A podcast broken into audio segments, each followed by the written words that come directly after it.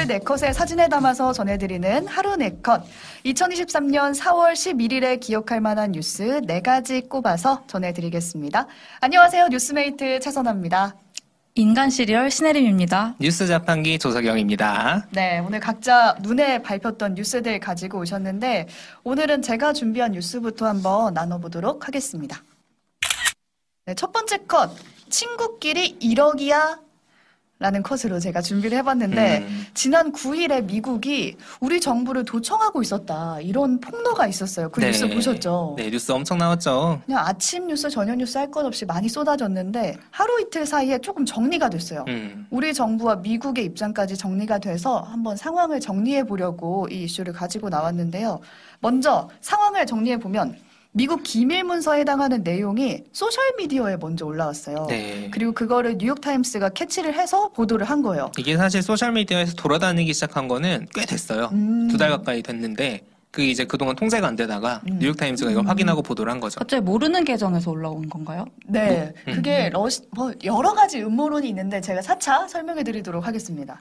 근데 이 유출된 내용 중에 지금 문제가 되는 게 우리나라 고위직들이 회의에서 나눈 대화가 담겨 있다는 거예요. 근데 그것도 그 대화에 출연하는 사람들이 외교와 안보 관련자들의 대화였어요. 음. 그러니까 좀 공교롭게 지금은 사퇴한 사람 두 분인데 이문희 당시 외교비서관, 김성한 당시 국가안보 실장이 나눴던 대화예요. 내용을 보시면 미국이 우리 한국한테 우크라이나에 포탄 제공하라고 요구를 했는데 응할지 말지 어떻게 음. 할까 이렇게 논의하는 과정이었는데 안보와 관련이 되어 있는 거잖아요. 그쵸. 그거를 사실 그, 그게 이제 정해지면 어떤 방향이냐에 따라서 음. 외교에서 굉장히 중요할 수 있는 거죠. 우크라이나 전쟁에 한국이 무기를 제공하느냐, 마느냐. 음. 이런 상황이 되는 거니까. 그래서 그런 내용이 담긴 문서가 소셜에 돌아다닌다고 소셜 미디어에 하면서 이제 난리가 났던 거죠. 근데 음. 사실 미국이 이렇게 동맹국에 대해서 도청을 하고 그런 일은 오바마 전 대통령 때도 있었던 일이래요. 그러니까 한두 번이 아니다. 음. 근데 이런 뉴스 저도 어렴풋이 기억이 나거든요. 네, 전에 예전에는 있었던. 심지어 메르켈 총리, 독일의 메르켈 전 총리의 핸드폰을 도청해가지고 맞아요. 난리 그난 적이 있었어요. 기억나요. 네. 화를 아주 크게 냈었죠. 그 당시에 메르켈 총리가. 근데 지금 우리도 시기가 좀 안 좋은 게 2주 뒤면은 윤석열 대통령이 미국을 방문하거든요. 네. 그러니까 방미를 앞두고 있는 상황에서 이 일이 터지면서 여론이 지금 그럼 가서 미국한테 따져라. 왜 음. 우리 도청했냐. 막 이런 음. 식으로 여론몰이가 되다 보니까 이제 정부 입장에서는 아니 방미가 가서 관계도 좀 돈독하게 하고 성과도 좀 내야 되는데 지금 시기가 안 좋다. 서먹해질 음. 수 있다라는 생각이 드는 거죠. 그래서 이 사건을 두고 해석이 굉장히 다양하게 나왔어요. 네, 제가. 민주당이 되게 강하게 비판을 했죠. 네, 맞아요. 민주당 입장에서는 대통령실을 용산으로 급히 옮기면서 보안을 잘못한 거다. 이렇게 나오는 거예요. 그러니까 대대로 보안 관리를 청와대에 있을 때는 해왔는데 용산은 아무래도 좀 취약한 거 아니냐. 그리고 지금 대통령 그 집무실이 미군 기지 옆에 있거든요. 그러다 음. 보니까 보안에 문제가 생긴 거 음. 아니냐 음. 이런 얘기가 나왔던 건데 이런 공방이 사실은 이 대통령실 용산으로 이전하겠다라는 얘기가 나올 때부터 나왔던 음. 얘기예요. 작년부터 나왔던 얘기입니다. 쉽게 말해서. 음. 네, 영상을 한번 보시죠. 내가 만약에 외국의 정보기관원이라면 저기에다가 도청 장치를 설- 설치하겠어요. 대통령 집무실 관련돼서 이제 보안 문제를 김병기 의원께서 말씀하시는데 저도 좀 동의하고요. 그 뭐 도청 장비나 여러 가지 뭐 혼란스러운 틈 어- 어차피 이사하면 혼란스러울 수밖에 없어요. 그런데 네, 여야 할 것 없이 이렇게 우려를 했던 어, 약간 보안 부분의 음. 문제였는데 지금 여당 측에서는 어떻게 말을 하고 있냐면은 아니 여기 원래 국방부가 있던 곳이다. 그렇죠. 어, 원래부터 보안이 잘 되어 있었고 그러니까 원래 도청 당하면 안 되는 곳인 어, 거예요, 사실. 원래부터가 국방부가 있었던 네. 자리니까.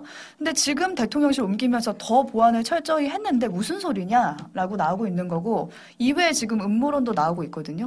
이 부분이 전 또 음모론 좋아하는 사람으로서 확인되지 않은 사실은 저희가 확인되지 않았다고 말씀드리겠습니다. 네, 이거 음모론입니다. 지금 러시아가 이 사건의 배우다. 음. 그 왜냐하면 미국과 우린 동맹이잖아요. 근데 동맹들 사이에 이간질을 하려고 러시아가 공작을 벌인 거다. 음. 실제로 다른 나라 중에서도 동맹국 중에 이렇게 유출 사고가 있었던 곳이 음. 있거든요. 그러니까 러시아가 뒤에서 배우 세력이다. 라고 음. 말을 하고 있는 거죠. 네. 이렇게 지금 좀 논란이 거세게 있니까 대통령실에서도 어제까지만 해도 입장을 이렇게 밝혔어요. 미국과 필요한 협의를 하고 필요할 경우에는 합당한 조치를 요청하겠다. 음. 음. 조금은 좀 센, 세게 나왔었죠. 근데 여기까지가 어제 상황 정리인데 오늘은 대통령실의 입장이 조금은 달라지면서 더 선명해졌어요. 그러니까 그 문건을 미국이랑 한번 확인을 해봤는데 음. 그 상당수가 위조된 거였어. 유출된 문서 자체가 좀 위조된 거였어. 그래 이거 다 사실 거짓말이야. 음. 제대로 된 얘기가 아니야라는 거짓이야. 입장이 나온 거죠. 그 양국이 그렇게 확인을 했어라고 해버리니까 이렇게 음. 되면은 도청이 있고 없고의 문제가 아니라 문서 자체가 위조된 건데 이거 필요 없던 없던 일이 되어버린 더 이상 할 얘기가 없어져 버린 그런 이슈가 된 거죠. 이렇게 일단락되는 것 같지만 방미를 하면은 다시 또 이 얘기가 나오지 않을까 싶어서 좀 더 주목해서 봐야 되지 않을까 싶어요. 음. 네, 그리고 대단님 지금 사실 이제 청와대 이전이죠. 대통령실이 용산으로 간 거 자체는 아닌 것 같다. 그게 음. 문제는 아닌 것 같다. 오바마 때도 그랬다니까라고 댓글 남겨주셨고 네. 사실 이게 어느 정도는 사실 확인이 돼야 되는 문제긴 하거든요. 맞아요. 우리가 지금 알 수 없는 문제긴 한데 어쨌든 이 문서 자체의 신빙성이라는 쟁점이 하나가 있고 두 번째 국내에서는 지금 사실 민주당에서 아니 대통령실에서 그럼 이렇게 해명했으니까 없던 일이야 라고 하기보다는 어, 고민정 최고위원, 최고위원은 이제 당의 지도부거든요. 음. 그 당의 학급 반장 반장 있고 이제 그렇게 학급 부장들 같은 거 있는 거죠. 지도위원 지도 그 최고위원인 고민정 최고위원이 이거는 날리면 시즌 2다. 음. 라는 입장을 오늘 냈어요. 이게 무슨 얘기냐면은 예전에 이제 기억하시겠지만 윤석열 대통령이 미국에 이제 그 미국 의회를 향해서 뭐 비속어를 썼다느니 아니다니 이제 그런 논란이 있었잖아요. 그게 이제 날리면이냐 그렇죠. 바이든이냐 이런 뭐 논란이 그런 있었죠. 논란이 있었는데 이제 그게 이번에도 똑같이 반복되는 거다. 이제 음. 이런 얘기를 하는 맥락이 하나 있고 또 근데 이제 지금 미국 언론을 보면은 실제로 이 문서 자체가 위조된 게 아니라 사실 유출된 거다. 음. 에릭이라는 이제 언론인이 기고한 그래서 그런 그 입장을 밝혔던데 음. 주장을 하고 있는데 그러니까 실제로 그 문서들에 나와 있는 여러 부대 위치 여러 가지 전쟁 관련된 정보들이 맞다는 거예요. 음. 사실에 가깝다고 하니까 미국에서는 이거의 진위 논란 같은 것들이 계속 이어지고 있는 상황인 거죠. 아 아직 그럼 끝이 아니네요. 끝이 아니죠. 어. 그러니까 저희 저희 오뜨밀에 외신 코너가 있는데 거기 이제 담당하고 있는 수정 PD가 아까 그 기사를 공유를 해준 거거든요. 근데 전문가들 그러니까 해외 전문가들은 이 문서가 유출이냐 해킹이냐 했을 때 해킹이 아니라 유출이다의 음. 무게를 싣는 편이 라고 해요. 네. 네. 그럼 저는 이런 감청 도청 뉴스가 지금 말씀하신 것처럼 계속해서 논란이 될 거고 음. 나중에도 또 나온다면 여기서 제가 자- 가장 궁금한 건 어떻게 도청을 했냐 이 도청 방법일 그렇죠. 수도 음, 있겠다 궁금하다. 생각이 음. 들었거든요. 우리가 이제 영화 많이 보지 않습니까? 실제로 막 영화에서 모든 일이 일어나잖아요. 마음만 먹으면 막. 청진기 같은 거 이렇게 벽에다 대고 네. 뭐 도청을 한다던가 이렇게는 안 할 거 아니에요. 진짠가? 도대체 어떻게 하느냐. 그래서 이번에 뉴욕타임스 보도를 보니까 유출된 문서에 이렇게 나와 있대요. 미국 정보기관이 시긴트를 통해서 확보를 했다. 시긴트? 음. 어, 뭔 말인지 모르겠죠, SIGINT. SIGINT. SIGINT란 단어 자체를 우리가 평상시에 쓰지 않다 보니까 이게 뭔 말인가 싶은데 신호, 시그널 플러스 정보, intelligence를 합친 용어래요. 음. 그래서 뉴스에 보면은 보통 다 신호 정보 이렇게 나오는 거예요. 신호 정보. 음. 음. 근데 이게 쉽게 말하면 그냥 전자 장비를 이용해서 통신이나 전화를 감청해서 얻는 정보들이다. 그러니까 영화에서 보던 그거죠. 이렇게 되고 있으면 밑에 가 전화기 꽂고 이렇게 되고 있거나 위성을 해킹하면은 다 그 얘기가 들려오는. 그렇죠. 어떤 전자 장비를 이용한 해킹 방법인 거죠. 음. 근데 전자 장비 역할을 사람이 하면 어떻게 될까요?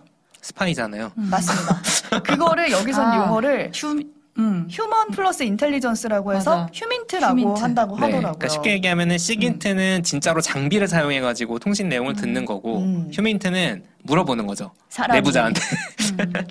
근데 예전에는 이런 HUMINT가 더 많았대요. 근데 지금은 뭐 스마트폰이나 이메일 들여다보면은 쉽게 감청할 수도 있고 인력 비용도 줄이고 그렇죠. 네, 위험성도 좀 줄 수 있으니까 요즘은 시긴트를 많이 사용한다라고 하더라고요.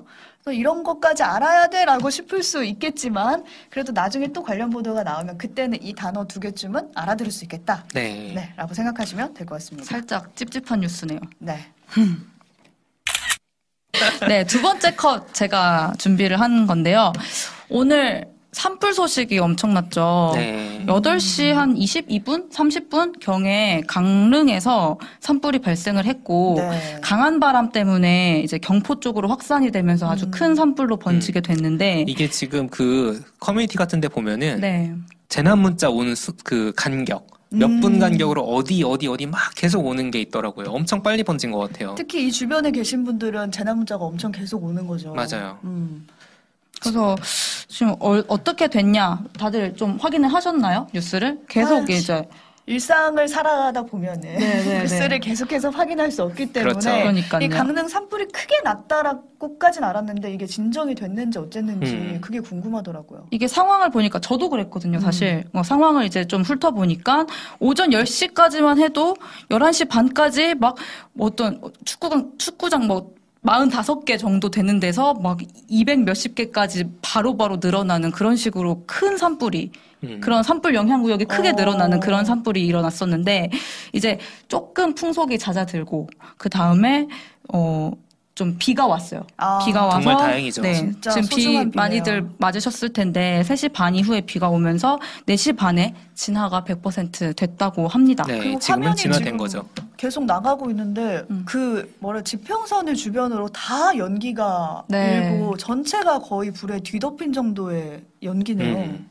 저는 사실 이 콘텐츠 준비한다고 정말 정신이 없다가 강릉이라는 소식을 뒤늦게 듣고 제가 강릉에 산불 진화대 친구가 있거든요. 어. 하필이면요. 네, 네, 그래가지고 별일 물어봤어요? 없냐고. 어. 그리고 강릉에 사시니까 그쵸. 예, 좀 임- 어떤 어떤 주거에 피해가 있을 수도 있으니까 그런 식으로 소식을 좀 막 나눴었는데 비가 올- 와가지고 이제 잦아들었다고 음. 이제 카톡을 주셨더라고요. 음. 그래가지고 되게 다행이다. 다행이네요. 라고 생각을 했어요. 뭐 강릉에 뭐 사시는 분 없어요? 저희는 시어머님이랑 시아버님이 이제 강릉에 사시는데 저 아. 아침에 이 뉴스를 보자마자 연락을 드려야겠다라는 생각을 했어요. 당연하죠. 네, 어, 네. 왜냐면 지금 집 밖으로 나오면 안 되는 그쵸. 상황이겠다. 강릉 음. 같은 경우에 만약에 그런 또 생각이 가까우시면 들고. 또 빨리 피난을 맞아요. 가셔야 피해를, 될 상황이고. 피해를 하셔야 되고 그리고 아침에 출근하면서 바람이 심상치 않다를 느꼈거든요. 그러니까 서울도 이 정도인데 그럼 다른 지역이 어떨까라는 음. 생각이 음. 들더라고요. 피해가 주택이 71채 피해가 됐고 음. 어, 바- 받았고 피해 면적 축구장에 530개 해당하는 379헥타르. 아, 비현실적인 넓이죠. 그쵸. 감이 안 잡혀요.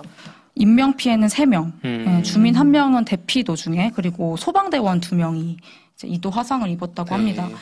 그 외에는 다행히 이제 불행 중 다행으로 경기장이나 뭐 학교 이런 데로 대피를 하셨다고 해요. 네. 근데 이제 문화재 피해도 있다고 하네요. 네. 문화재? 네.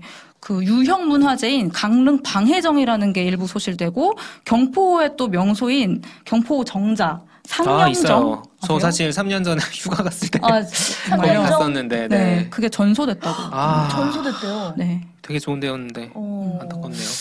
이 원인이 강풍에 부러진 소나무가 인근 전신주의 전시, 전선을 건드려가지고 아. 불꽃이 생기면서 번진 거라고 하는데 사실 근데 하, 정말 가슴 아픈 상황이긴 하지만 음. 산불이 지금 너무 많이 소식이 들려오고 있잖아요. 그렇죠. 지난주에도 진짜 그렇고. 많이 하루에도 막 몇십 건씩 발생했다. 이게 네. 헤드라인에 실릴 정도니까. 이게 근데 봄에는 뭐 산불이 뭐 많이 일어날 만 하고 좀 건조할 때 산불이 일어날 확률이 높으니까 음. 그렇긴 한데 뭐 점점 왠지 초여름 그리고 더 이제 그 습한 상황일 것 같은 어떤 계절에서도 그렇지 않고 건조하고 자꾸만 강풍이 불고 음. 이렇게 어, 산불이 일어나는 상황이 계속 일어난대요. 이게 뭐 음. 때문이냐? 기후위기 때문이라는 그죠. 얘기가 많죠. 그죠. 기후, 기후 변화의 특징이 날씨가 계속 극단적으로 변한다는 특징이 있기 음. 때문에 이제 비가 올, 안 올 때는 진짜 안 오고 그쵸. 올 때는 너무 많이 오고 이러다 보니까 안 오는 날이 너무 많아진 거예요. 음. 그렇죠. 예, 그러다 보니까 지금 이런 산불이 계속 일어나는 거고. 그러니까 제가 얼마 전에 매일매일 뉴스를 했었을 때 아침 뉴스를 했어서 네. 계속 기후나 아니면 날씨를 확인을 했거든요. 음. 근데 건조주의보가 거의 2주 연속 전국적으로 계속됐고요. 비도 안 오고 고온 현상이라고 해서 4월도 안 됐는데 이렇게나 더워? 우리 느꼈었잖아요. 음. 그런 기후 변화가 엄청 극심하게 있었던 거죠. 사실 지금 벚꽃이 얼마 전에까지 지금 사실 원래 벚꽃 지금 펴야 되는데 음. 얼마 전에 펴서 다 떨어졌잖아요. 지금 바람 불고 하니까. 심지어 떨어졌는데 그날 여의도 벚꽃 축제 시작 아, 날이었어요. 그러니까 이제 이렇게 이럴 정도로 종잡을 수가 없다는 게 특징이라고 하더라고요. 음. 근데 저는 사실 개인적으로 전 지역 출신이거든요. 음. 네, 지역 친구들의 어떤 타임라인과 서울 친구들의 타임라인, 뭐 이렇게 SNS, 같은 SNS. 걸 받아보면은 좀 많이 달라요. 그렇죠. 러니까 그들 서- 수도권에서는 사실 인왕산에서 산불이 일어나지 않는 이상 산불이 지금 좀 많이 일어나고 있거든요. 제가 말씀을 좀 드릴게요. 어, 지역 언론을 보면은 진짜 이게 심각하다는 느낌이 나오는데 올해 경남에서만 46건의 산불이 발생했다. 경남에서만 네, 음. 올해 경남 46건. 올해 해봤자 지금 4월이잖아요. 네. 와. 아, 생각해보니까 지난 4월 2일에도 사실 하루에 30사건이 전국에서 산불이 일어났다고 맞아요. 해가지고 그러니까요. 그런 뉴스가 이- 나오기도 했었는데 그리고 또 TJB 대전 세종 충남 이쪽에서도 이런 헤드라인이 있었어요. 올해 들어 산불 227건, 음. 대전 충남에서만 33건. 그러니까 평년 대비 1.5배가 발생했다고. 그렇죠. 그리고 어 약간 개인적인 얘기긴 하지만 동생이 지금 광주에 살거든요. 네. 네. 네, 거기는 단수를 걱정한단 말이에요. 네, 물 부족이죠. 네.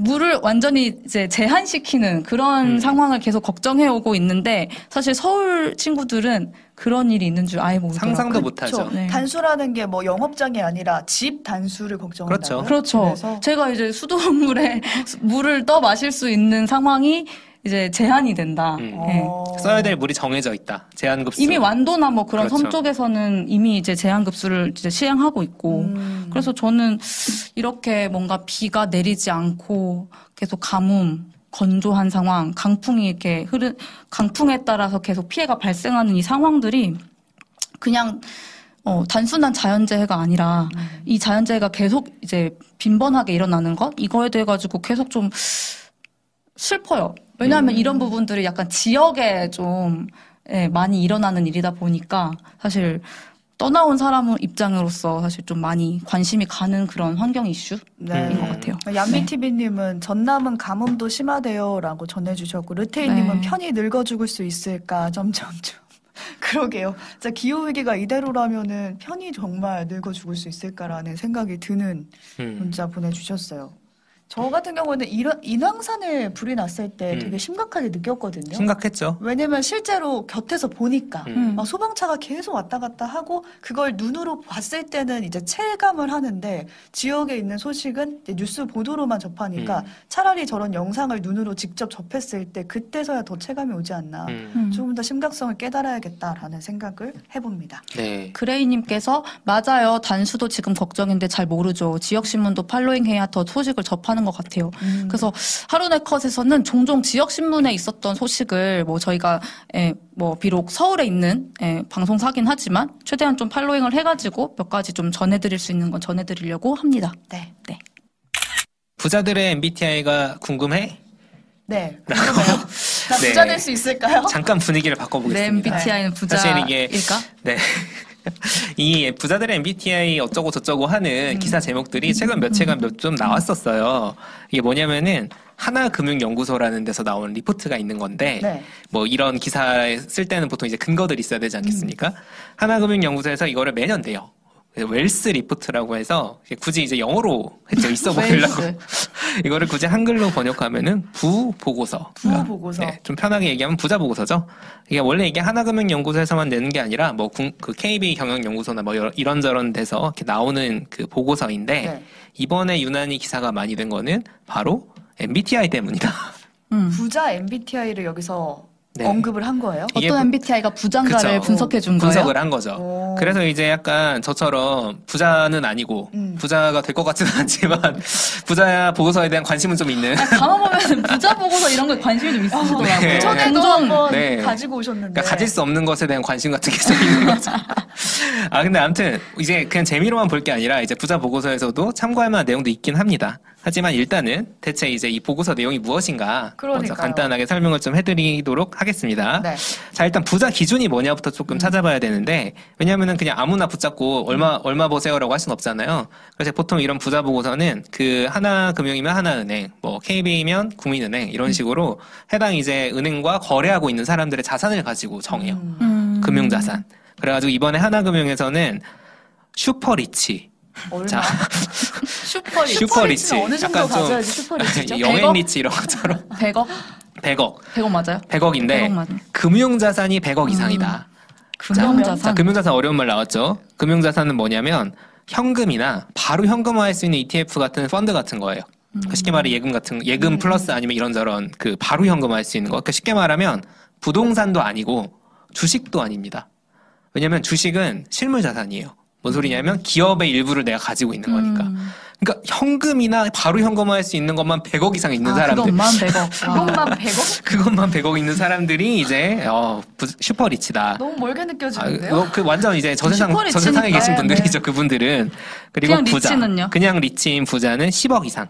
네, 그래서 가구 기준이니까 예를 들어 배우자랑 합쳐서 일 수도 있고요. 그러니까 10억 이상이 부자고 또 뭐 대중 부유층이라고 해서 부자와 대중 사이 1억에서 10억, 일반 대중은 1억 미만. 자 어디에 속하는지는 각자 생각해 보시도록. 아니, 괜히 대입해보게 하겠습니다. 네. 네, 그래서 궁금한 MBTI를 한번 볼게요. 자 직업과 MBTI가 나왔는데, 네.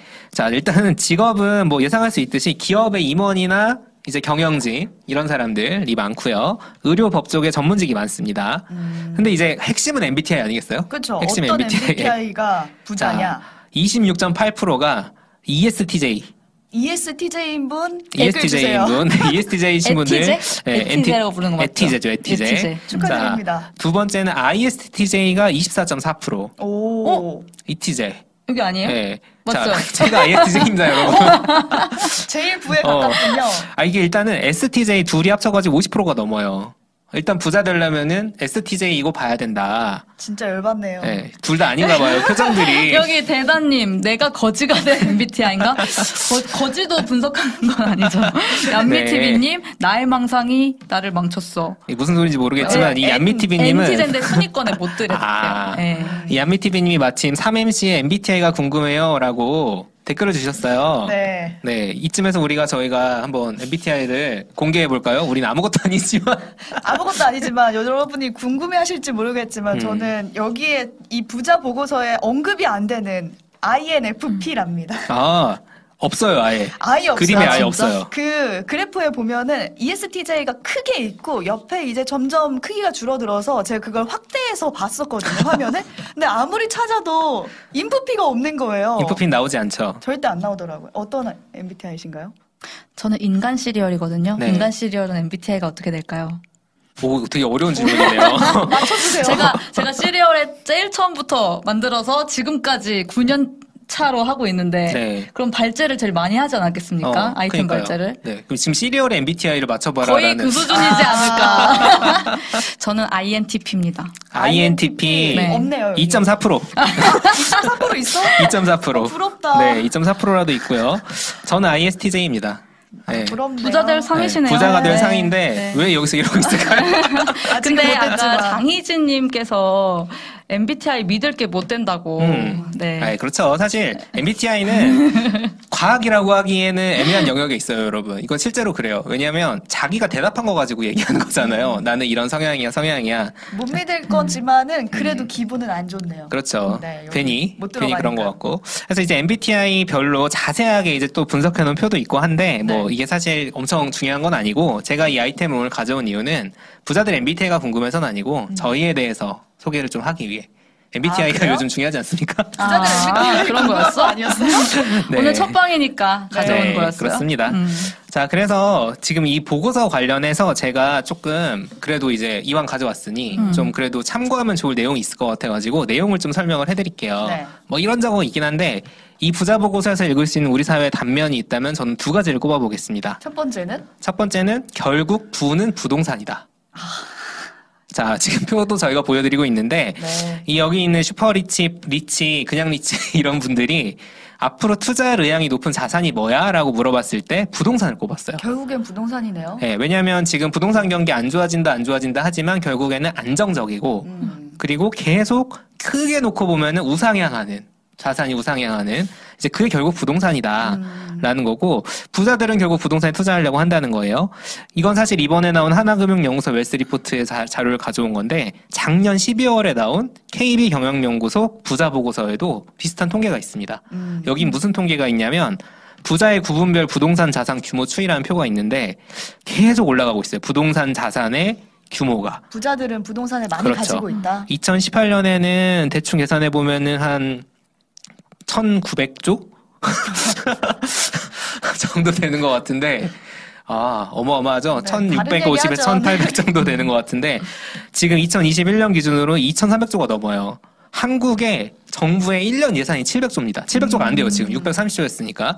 700조가 안 되는 걸 생각을 하면은 부동산의 부는 어마어마하다. 그렇죠. 이게 이제 하나 있는 거고 두 번째는 부자는 위험을 감수하지 않는다. 오. 네, 이번에 하나금융연구소에서 나온 리포트에는 부자들이 외화 자산이나 현금이 많다. 그러니까 외화 현금 하면 달러죠. 음. 달러를 산다는 거예요. 쉽게 말해 달러에 계속 투자를 하고 있다는 건데 저처럼 이제 주식 투자 안 하는 사람도 아는 격언이 있죠. 계란을 한 바구니에 담지 마라. 그러니까 이게 지금 뭐 주식도 안 좋고 뭐 경기가 어떻게 될지 모르니까 뭐 예를 들어 주식도 사면서 채권도 사고 그리고 우리나라 관련해 투자를 하면서 동시에 안전자산이라고 달러에 투자를 막 하는 거예요. 해가지고 남은 것그 나눠 담을 계란이 많은 사람들이 그렇죠. 부자라는 거고 근데 이렇게 계란이 하나인 사람들은 뭐 나눠 그렇습니다. 나눠 담을 게 없는 사람들이에요, 지금. 자, 2022년에 있는 KB 경영연구소에 나온 그 부자 리포트를 보면은 부자들은 코인도 안 했어요. 음, 어, 맞아. 그때 오히려. 알려주셨었던 보고서. 네. 저희가 이제 뭐 파일럿 방송 같은 거 만들면서 이때 이것도 제가 그 아이템을 가져왔었는데 부자들은 위험 자산에 투자를 많이 하지 않는다는 거예요. 그러니까 이건 뭐냐면은 아주 안전하게 계란을 나눠 담아 가면서 투자를 하고 있다라는 거죠. 자, 한숨만 나오니까 빨리 정리를 하면은 코인으로 1억 천금을 노리는 게 아니라 부동산에 안정적으로 투자할 수 있을 만한 여유가 있는 사람들. 그러니까 주식도 사면서 부동산도 살 수 있는 사람들. 근데 주식은 솔직히 말하면 근데 저희가 계좌 개설해가지고 쪼개서 투자할 수 있잖아요. 종잣돈이 많지 않아도. 근데 중소형 아파트를 투자하겠다. 대형 아파트를 아니죠. 사겠다. 이거는 사실 상상도 못하는 영역인 거죠. 영끌에서 하나 사는데. 네. 거꾸로 말하면 지금 돈이 있는 사람들이 돈을 벌기 쉽다. 음. 네, 돈 넣고 돈 먹기 하는 상황이라는 겁니다. 그러니까 성실하게 출근해서 일하고 있는 점점 표정이 안 좋아져가는 우리 신혜림 PD 같은 근로자들 입장에서는 우리 노동자들은 음. 물가는 오르는데 월급은 그만큼 안 오르는 뭐 그런 상황에서 약간 미래에도 불안하고 답답하잖아요. 정부가 지금 부동산 세금 많이 없애주려고 하고 있는데 음. 좀 성실하게 노동하고 있는 저희 같은 사람들을 위한 대책도 많이 마련해 줬으면 좋겠다. 이런 생각을 그러네요. 제가 부자 보고서를 보면서 했습니다. 지금 패배한 사람이 네, 많으신 것 같아요. 댓글 많이 박수정님. 남겨주세요. 네. 코인으로 재산 이름 FP. 제 얼굴만 지금 어 거시기한 게 아니에요. 지금 이거 뭐야? 채팅창 난리 났죠, 네, 지금? 채팅창 다 우울해요 지금. 다들 의문에 입회하고 간다. 이런 식으로 댓글 보내주셨네요. 네. 넘어가 보죠. 주키니 먹지 말키니. 제목으로 말장난을 네, 제가 네. 가지고 와봤습니다. 이 주키니 호박 뭔지 아시나요? 주키니. 주키니 호박 뭔지 아는데 네. 먹어본 적이 있나? 아 저는 막 그 땡땡의 레시피 뭐 이런 데서 음, 가끔 레시피 재료로 본 적은 있어요. 주키니 호박을 넣어라. 주키니 호박 넣어라. 어, 저도 스테이크 먹으러 가면은 옆에 조그맣게 구워서 같이 나오잖아요. 음. 그럴 때 주키니 호박이 나오더라고요. 음. 근데 이게 애호박이랑 조금 다르게 좀 크고 약간 통통하고 좀 진한 색깔 자체도 음. 근데 단맛은 덜한. 음. 그래서 아마 사진 저희가 띄워드렸었는데 보신 분들은 아시겠지만 이거를 돼지 호박이다라고 어. 부르기도 하는 하나의 종이더라고요. 맛있어서 먹는 거예요? 저는 몸에 좋아서 먹나? 개인적으로 애호박이 더 맛있기는 한데 또 신토부리. 저희 제작진 분들 중에는 주키니 호박 좋아한다는 분도 음. 계셨어요. 어.